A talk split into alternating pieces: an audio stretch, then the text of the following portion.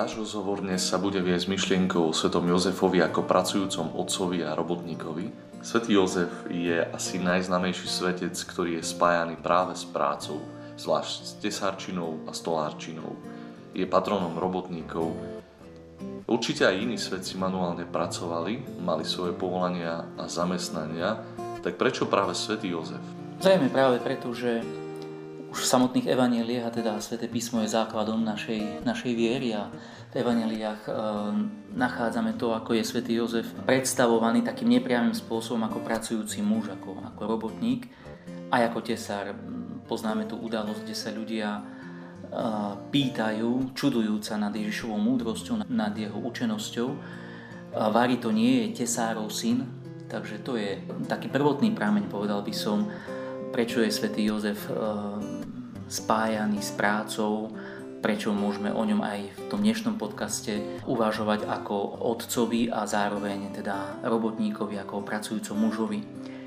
Možno tým ďalším e, dôvodom, prečo práve svätý Jozef je už potom učenie samotnej e, církvy a boli to zvlášť pápeži posledných dvoch storočí, ktorí svätého Jozefa prezentovali ako vzor pracovníkov a robotníkov. Napríklad Svetý otec Leo XIII v roku 1889 napísal encykliku o úcte k svetému Jozefovi. Bolo to len dva roky pred prvou sociálnou, takou revolučnou encyklikou svätého otca Rerum Novarum, ktorá položila také základy sociálnej náuky církvy. Potom tam bol pápež Benedikt XV. V roku 1920 napísal dokument pri príležitosti 50. výročia od vyhlásenia svätého Jozefa za patrona církvy, o, ktorom, o čom sme už rozprávali v predchádzajúcich podcastoch. Mm, vieme, že Pius IX v roku 1870 vyhlásil Sv. Josefa za patrona církvy a teda o 50 rokov na to Benedikt XV reaguje na 50. výročie svojim dokumentom, kde vyzdvihuje Sv. Jozefa znova ako aj ako teda e, patrona robotníkov. Potom bola dokonca napísaná encyklika svätým otcom Piom XI Divini Redemptoris, ktorej poukazuje prvom na nebezpečenstvo komunistickej ideológie a tam predstavuje znova svätého Jozefa ako, ako e, pracujúceho muža. Potom Pius XII v roku 1945 má taký osobitný príhovor pre kresťanské združenia talianských robotníkov, kde znova vyzdvihuje svätého Jozefa ako pracujúceho muža. A ten istý pápež Pius XII v roku 1955 1. mája dokumentom ustanovuje liturgickú spomienku, ktorú slávime dodnes, na svätého Jozefa Robotníka. Prvýkrát sa táto potom spomienka slávila o rok neskôr, teda v roku 1956. A potom máme rozhlasové posolstvo Jana 23. príhovor Pavla VI. a potom samotný dokument svätého Jána Pavla II. A teda máme tu aj ten posledný dokument pápeža Františka Patris Corde, v ktorom znova v šiestom bode poukazuje a uvažuje o svetom Jozefovi ako o pracujúcom otcovi, pracujúcom mužovi. Všetky tieto, môžeme povedať, reakcie pápežov, zvlášť tých posledných dvoch storočí, vlastne súviseli so situáciou, ktorá sa diala vo svete.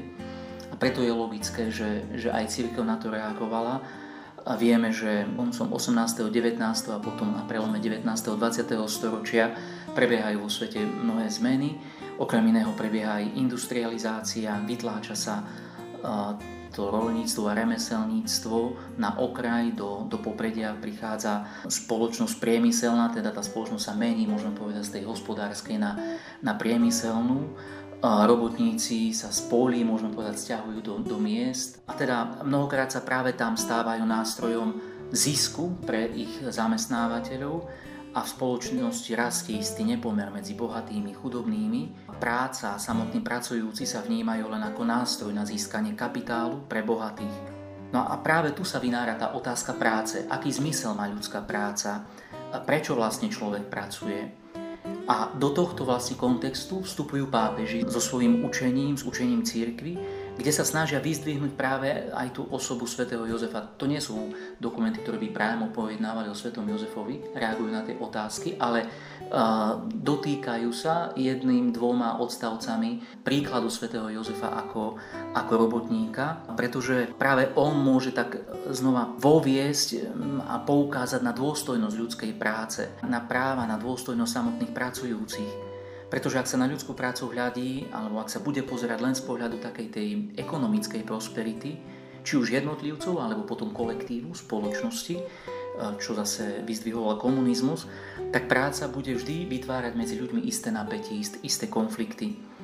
A preto je dôležité sa pozrieť na ľudskú prácu nielen z pohľadu ekonomického, o čo sa budeme asi snažiť aj, aj, aj v tomto podcaste, ale aj z pohľadu, ako ju vidí Kristus, pretože sám Boh sa rozhodol stať sa človekom a zveril sa do rúk, môžeme povedať, robotníka, pracujúceho muža, svätého Jozefa. A teda je tu isté prepojenie Boh, človek a práca. A svätý otec František v tom dokumente o svetom Jozefovi Patris Corde hovorí, že v tejto našej dobe, v ktorej sa práca znova stáva naliehavou sociálnou témou, je nevyhnutné, aby sme si znovu uvedomili a pochopili, význam a dôstojnosť práce, ktorej príkladným patrónom je svätý Jozef.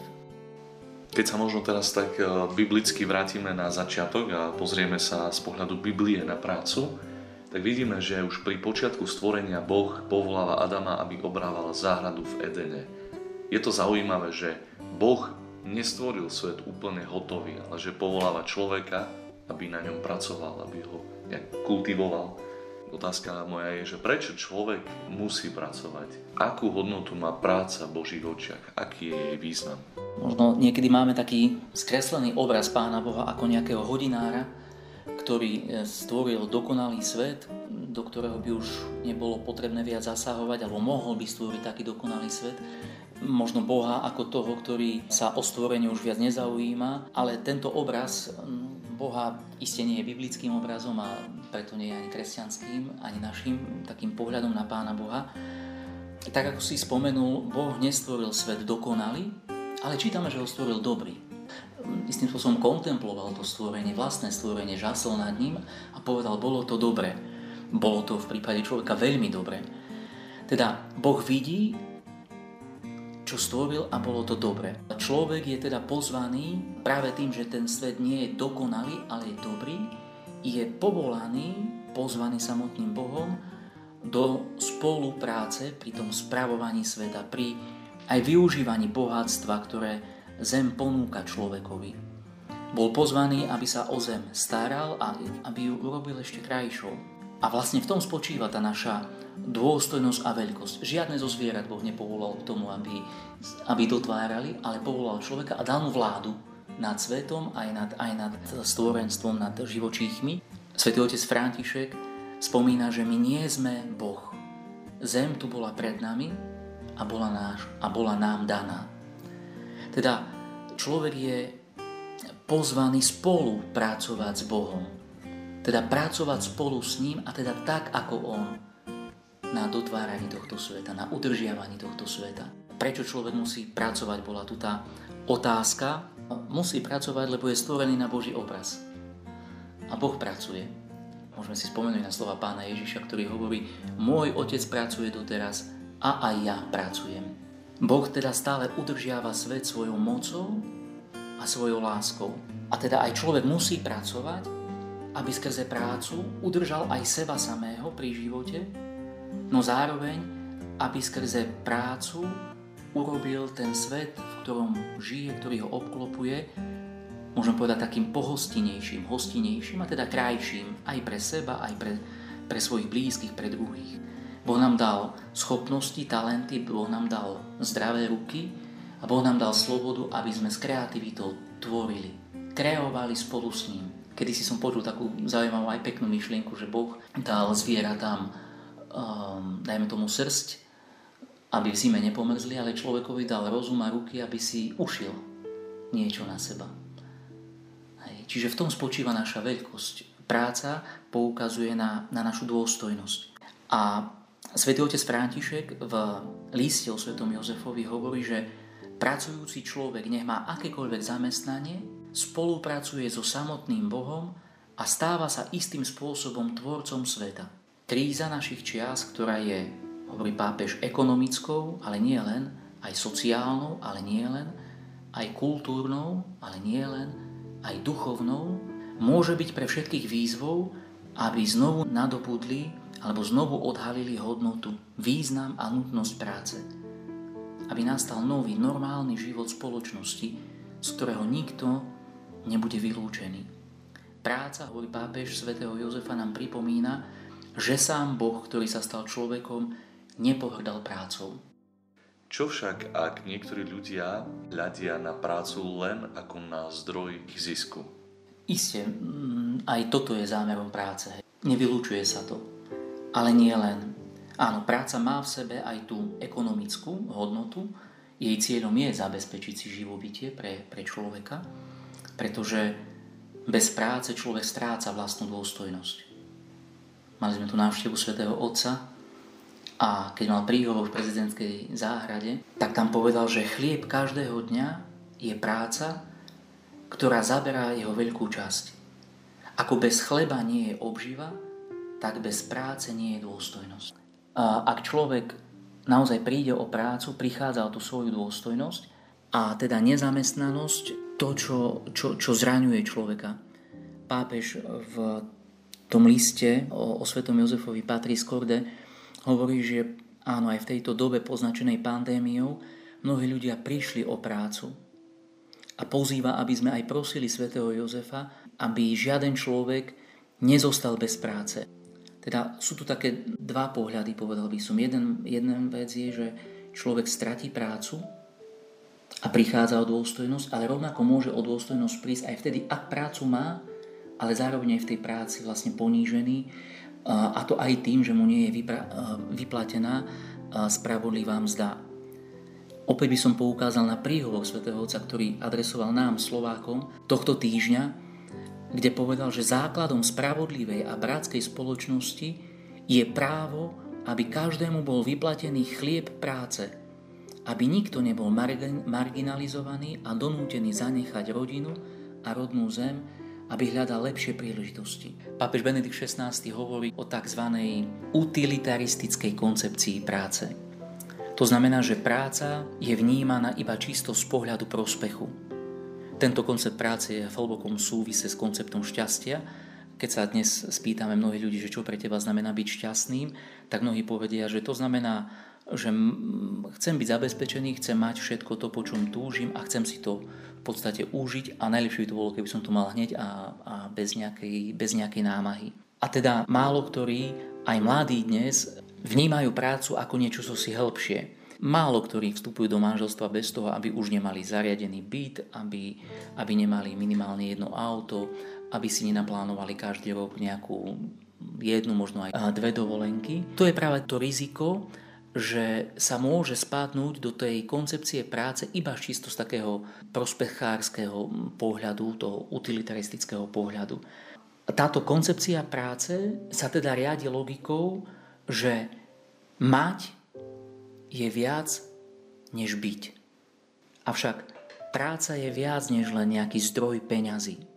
Znova by som sa vrátil k slovám svätého Otca, ktoré nám teraz adresoval, nám Slovákom kde hovorí, je naliehavé práve teraz, vo chvíli, keď po tvrdých mesiacoch pandémie očakávame spolu s mnohými ťažkosťami vytúžený nový štart ekonomiky, ktorému napomáhajú plány obnovy Európskej únie.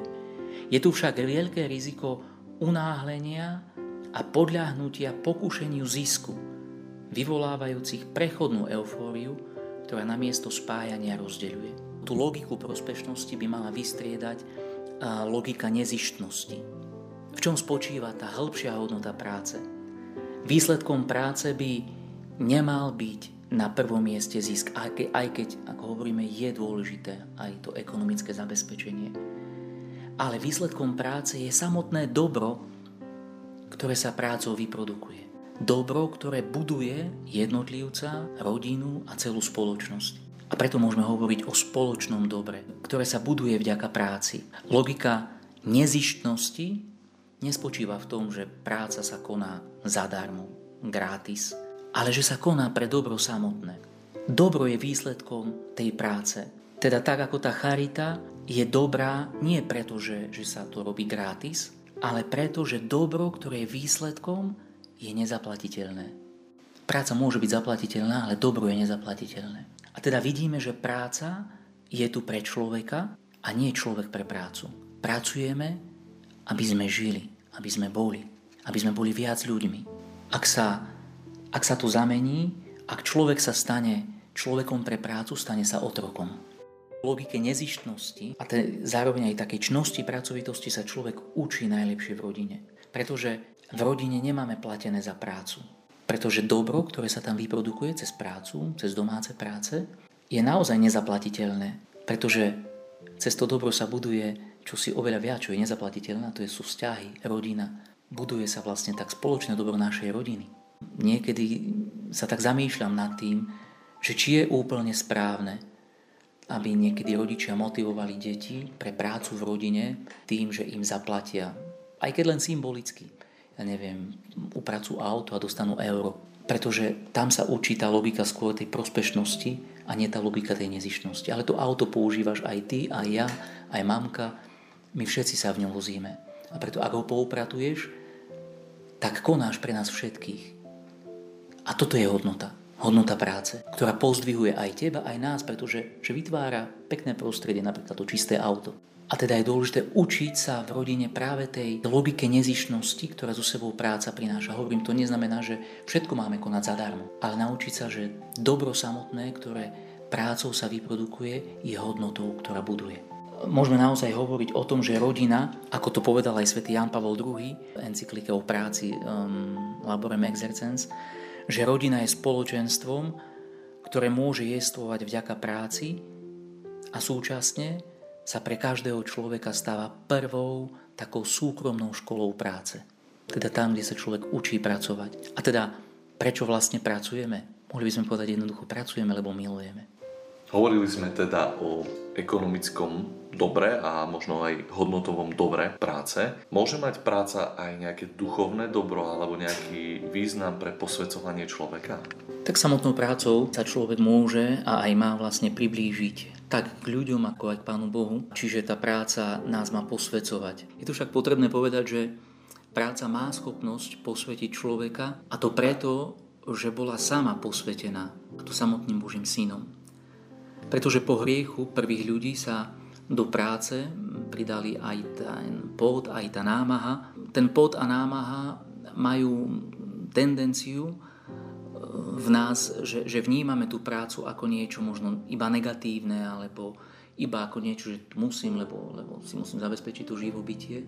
A dokonca vieme, že keď sa v, v, tej, v tej námahe človek, keď pracuje alebo keď sa niekedy nedarí, tak možno si človek tam aj neraz možno zanadáva a, a, a jednoducho tá práca má tendenciu znesvetiť e, človeka, pretože vstúpil e, do, do nej ten rozmer hriechu. E, na začiatku pred hriechom človek sa staral o zem s tou láskou a možno povedať aj s tou ľahkosťou ako Boh. Teda ten pot a námaha vstúpili po hriechu a tak ako Ježiš prišiel vykúpiť celého človeka, tak vlastne vykúpil a posvetil aj, aj samotnú prácu. Vidíme, že sám Boh sa stal človekom, nepohrdol prácou a urobil to práve preto, aby, aby sám pracoval tými ľudskými rukami a tým ju už posvetil a potom, aby, aby jej dal ešte aj ten výkupný charakter, teda skrze prácu človek môže naozaj vyprosovať si aj o milosti a tým vlastne sa približovať e, k samotnému nebu, k samotnému Bohu. Svetý František hovorí, že akákoľvek práca, ktorú človek koná, sa vlastne s ňou spája so samotným stvoriteľom a vykupiteľom. Ak ju človek naozaj koná, tej láske, s ktorou pracuje aj, aj samotný Boh. Takže skrze akúkoľvek prácu sa človek môže stávať svetejší a zároveň cez prácu, ku ktorej človeka povoláva Boh. No dnes u ľudí často prevláda také zmýšľanie a často možno aj u mladých ľudí, že odmietajú robiť to, čo ich nebaví, na čo sa necítia Možno by si sami najradšej vyberali, čo a ako budú robiť a samozrejme s patričnou odmenou.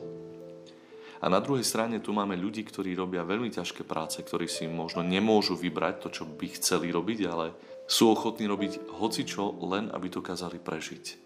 Ako sa môžeme pozerať na tieto dva fenomény súčasného sveta? Na čo to poukazuje? Isté je dobré, ak človek robí to, čo ho baví. Nie vždy ho to musí naplniť úplne, je tam spojený aj ten pod, aj tá námaha, na druhej strane áno, sú tu ľudia, ktorí, ktorí by chceli pracovať a, a nemôžu a sú odsunutí na okraj. Možno to je skôr taká hm, hĺbšia otázka na to, na, na to prerozdelenie alebo na tú spravodlivú spoločnosť, aby každý mal tú dôstojnú prácu.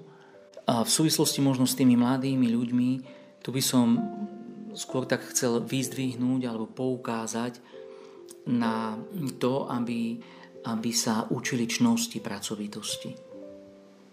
Čnosť vieme, že je to niečo, čo človek postupne získava aj vlastnou vôľou, ale aj spoluprácou aj s inými, ale aj spoluprácou s tou Božou milosťou.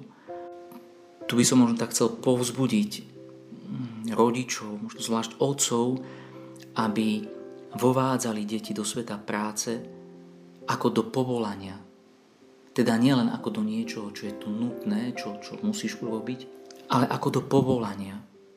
Tak ako Boh povolal človeka do spolupráce.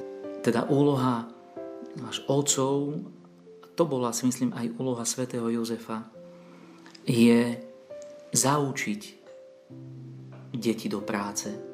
Naučiť ich pozerať na prácu ako na, ako na niečo pekné, ako na niečo dobré s čím je spojená aj tá ťažkosť, samozrejme, aj tá námaha, aj ten pod na tvári. Pozvať deti a možno zveriť im nejakú konkrétnu prácu v tej domácnosti, aj manuálnu. A trpezlivo ich učiť zručnostiam. Trpezlivo ich učiť.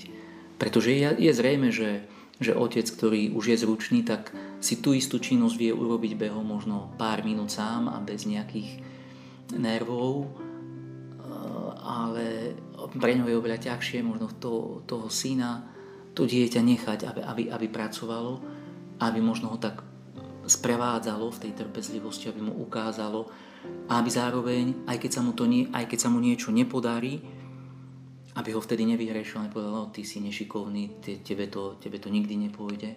Dnes je veľmi výnosný aj zábavný priemysel. Hovorí sa o, o tom, že práca v zábavnom priemysle prináša obrovské zisky Taktiež je tu nový fenomén tzv. influencerov, ktorí cez rôzne príspevky dokážu vyprodukovať e, veľkú sumu peňazí.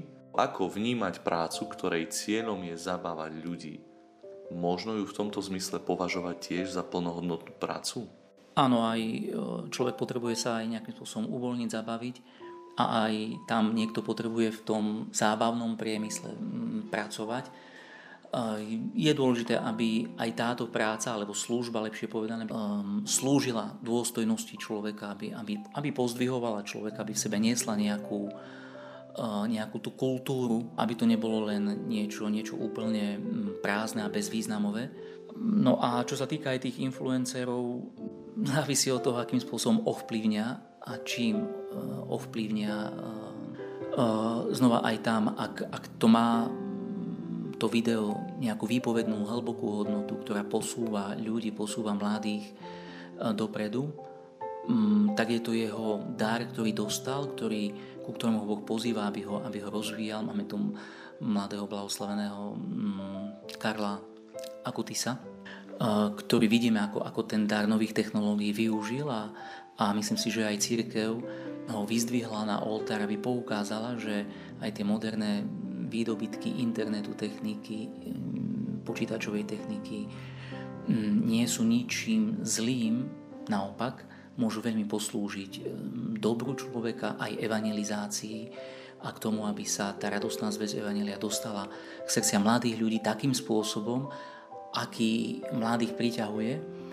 A teda veľmi závisí, ak si tam použil slovo influencer, že čím ovplyvní to, ktoré video ľudí, ak to ovplyvní pre dobro a pre rozvoj e, človeka, ak to ovplyvní aj preto, že sa ten človek dostane bližšie k ľudským, ale aj evanieliovým hodnotám, bližšie ku Kristovi, bližšie k církvi, prečo nie? A prečo nemať aj za túto prácu zaplatené? Pretože vieme, že natočiť niečo kvalitné, niečo pekné, niečo hlboké stojí človeka aj čas, aj kreativitu a áno, robotník si zaslúži svoju mzdu aj za toto. Ale ak to je niečo, čo nemá žiadnu hodnotu, tak ja sa pýtam, akú hodnotu potom e, tomu dať aj z toho finančného hľadiska, ak nemá žiadnu výpovednú hodnotu, hodnotu ako takú. Moja posledná otázka e, bude smerovať k vzťahu medzi prácou a odpočinkom. Práve v posledných rokoch sa u nás na novo diskutovalo o zavedení nedelného pokoja do obchodných reťazcov, ale zdvihla sa vlna nevôle a odporu a hoci ako kresťania vieme, že nakupovanie počas prikázaných sviatkov a v nedeľu nie je v poriadku, bez ohľadu na to, či sú to potraviny alebo iný tovar, ľudia radi nakupujú a bez ohľadu na to, aký deň je. Mnohí pritom argumentujú, že je to pre nich relax. Ako to teda je? na čo vlastne potrebujeme nedelný odpočinok od práce. Čo takýto odpočinok eh, v skutočnosti predstavuje? Porušujem nakupovaním nedelný odpočinok, aj keď pritom relaxujem? Tak aby tá práca, ako už sme rozprávali, naozaj slúžila človeku, aby pozdvihovala človeka, tak môžeme povedať, že tá práca potrebuje samotná u sebe byť posvetená hm, sviatkom. Teda práca a sviatok sú vzájomne podmienené. Práca má potrebu sviatku, ako aj sviatok má potrebu práce. Keď niekto príde o prácu, v istom slova zmysle môžu povedať, že s, tým, že s tým prišiel aj o sviatok. Pretože no, nebude môcť nejako sláviť a radovať sa zo života, ak vie, že nemá ten každodenný chlieb. Ale ak prídeme o sviatok, tak v skutočnosti aj práca príde o svoju hodnotu, pretože unaví človeka natoľko, že, že človek prestane vnímať krásu života. Teda sviatky tu máme aj preto, nielen aby sme si odpočinuli od práce, ale by sme sa dokázali aj pozrieť na dielo svojich rúk a potešiť sa z neho. Tu by som možno tak chcel povzbudiť naozaj k tomu, aby sme tie sviatočné dni, a nimi sú aj tie nedele, aby sme ich zasvetili odpočinku a Pánu Bohu ako kresťania Pánu Bohu iste a odpočinku ako všetci. Pretože potrebujeme ten odpočinok a každý ho potrebuje. Ja tu nechcem nejakým spôsobom teraz možno takže polemizovať, že niektorí chodia sa zrelaxovať do obchodných centier a, a idú si nakúpiť, ale ja sa stále pozerám na túto otázku z pohľadu ani nie svojho a ja by som niekedy možno v nedeľu sa išiel prejsť do nejakého nákupného centra, možno si niečo kúpil zaujímavé, ale nerobím to z jedného dôvodu a to z toho, že niekto tam kvôli mne musí v tom obchode byť. Niekto, kto je matkou alebo otcom tej rodiny, ten predávač, má tiež svoju rodinu a má tiež nárok na to, aby si odpočinul. Ja sám nechodím v nedeľu do žiadnych obchodných reťazcov ani do žiadnych potravín.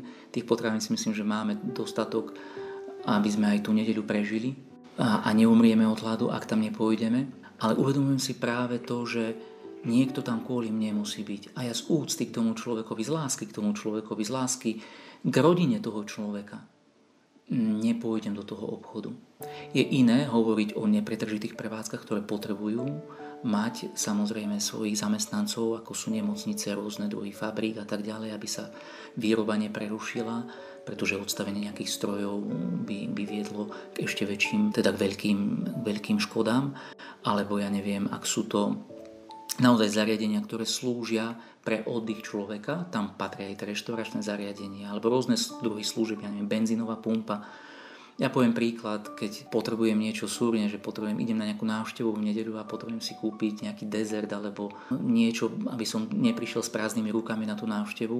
Vedľa je otvorený Kaufland, ale nejdem do toho Kauflandu, hoci viem, že ten dezert by som tam kúpil o 70% lacnejšie.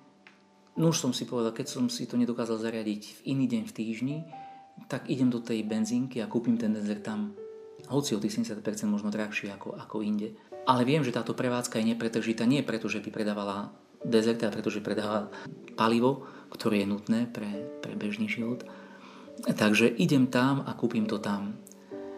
A teda mm, pre mňa, napríklad ten argument pre mňa je, je nákup relaxom, OK, neberie, môže byť pre teba nákup relaxom, ale predávať ten nákup pre niekoho už relaxom nie je. Aj ten, kto je tam, v tú nedeľu si zaslúhuje, aby zrelaxoval a aby bol so svojou rodinou. Je dôležité učiť sa prežívať a vedieť sláviť sviatky. A tých sviatkov máme v tom aj kalendári, máme aj e, dni pracovného pokoja, máme aj e, sviatky také všeobecné, kde oddychujeme Vianoce, Veľká noc, nie len veriaci, ale aj neveriaci ľudia. Ale je dôležité učiť sa sláviť tie sviatky, pretože práve uprostred tých sviatkov si človek uvedomuje práve to, že byť, byť otcom, byť manželom, byť manželkou, byť matkou, byť dcerou, byť synom, byť vnúkom je viac, než mať. Sviatok je vlastne to, čo umožňuje, aby sme boli spolu ako, ako rodina. A to byť spolu je tou hodnotou oveľa väčšou, než len prejsť sa spolu a nakúpiť si niečo. Možno by som tu vyzdvihol alebo povzbudil aj, aj takých mladších manželov k tomu, aby sa naučili sláviť sviatky vo svojom manželstve, vo svojej rodine, ktorú si zakladajú. Možno si to nepriniesli od, od vlastných rodičov do, do svojho manželského života, alebo si to neprinášajú. Ale je dobre sa možno inšpirovať od rodín, od manželov, ktorí, ktorí dokážu pekne osláviť. Aj poďakovať Pánu Bohu Svetovom show za napríklad dar života. A to môže byť aj, aj pracovný deň, keď niekto má meniny, narodeniny, aby tá rodina prežívala aj v tej spoločnej napríklad domácej modlitbe, aby si to pripomínala ten sviatok, možno aj výzdobou v tej domácnosti nejakým spôsobom a teda, aby ten sviatok zjednocoval ľudí medzi sebou a zároveň, aby ich zjednocoval s Pánom Bohom. A možno k tomu by som priložil aj e, slova, ktoré znova nám adresoval Svetotec František toho týždňa a ktorými nám želal, želám vám, povedal pápež František, aby ste nikdy nedopustili, aby sa voňavé príchute vašich najlepších tradícií pokazili povrchnosťou konzumu, materiálneho zisku alebo ideologickou kolonizáciou.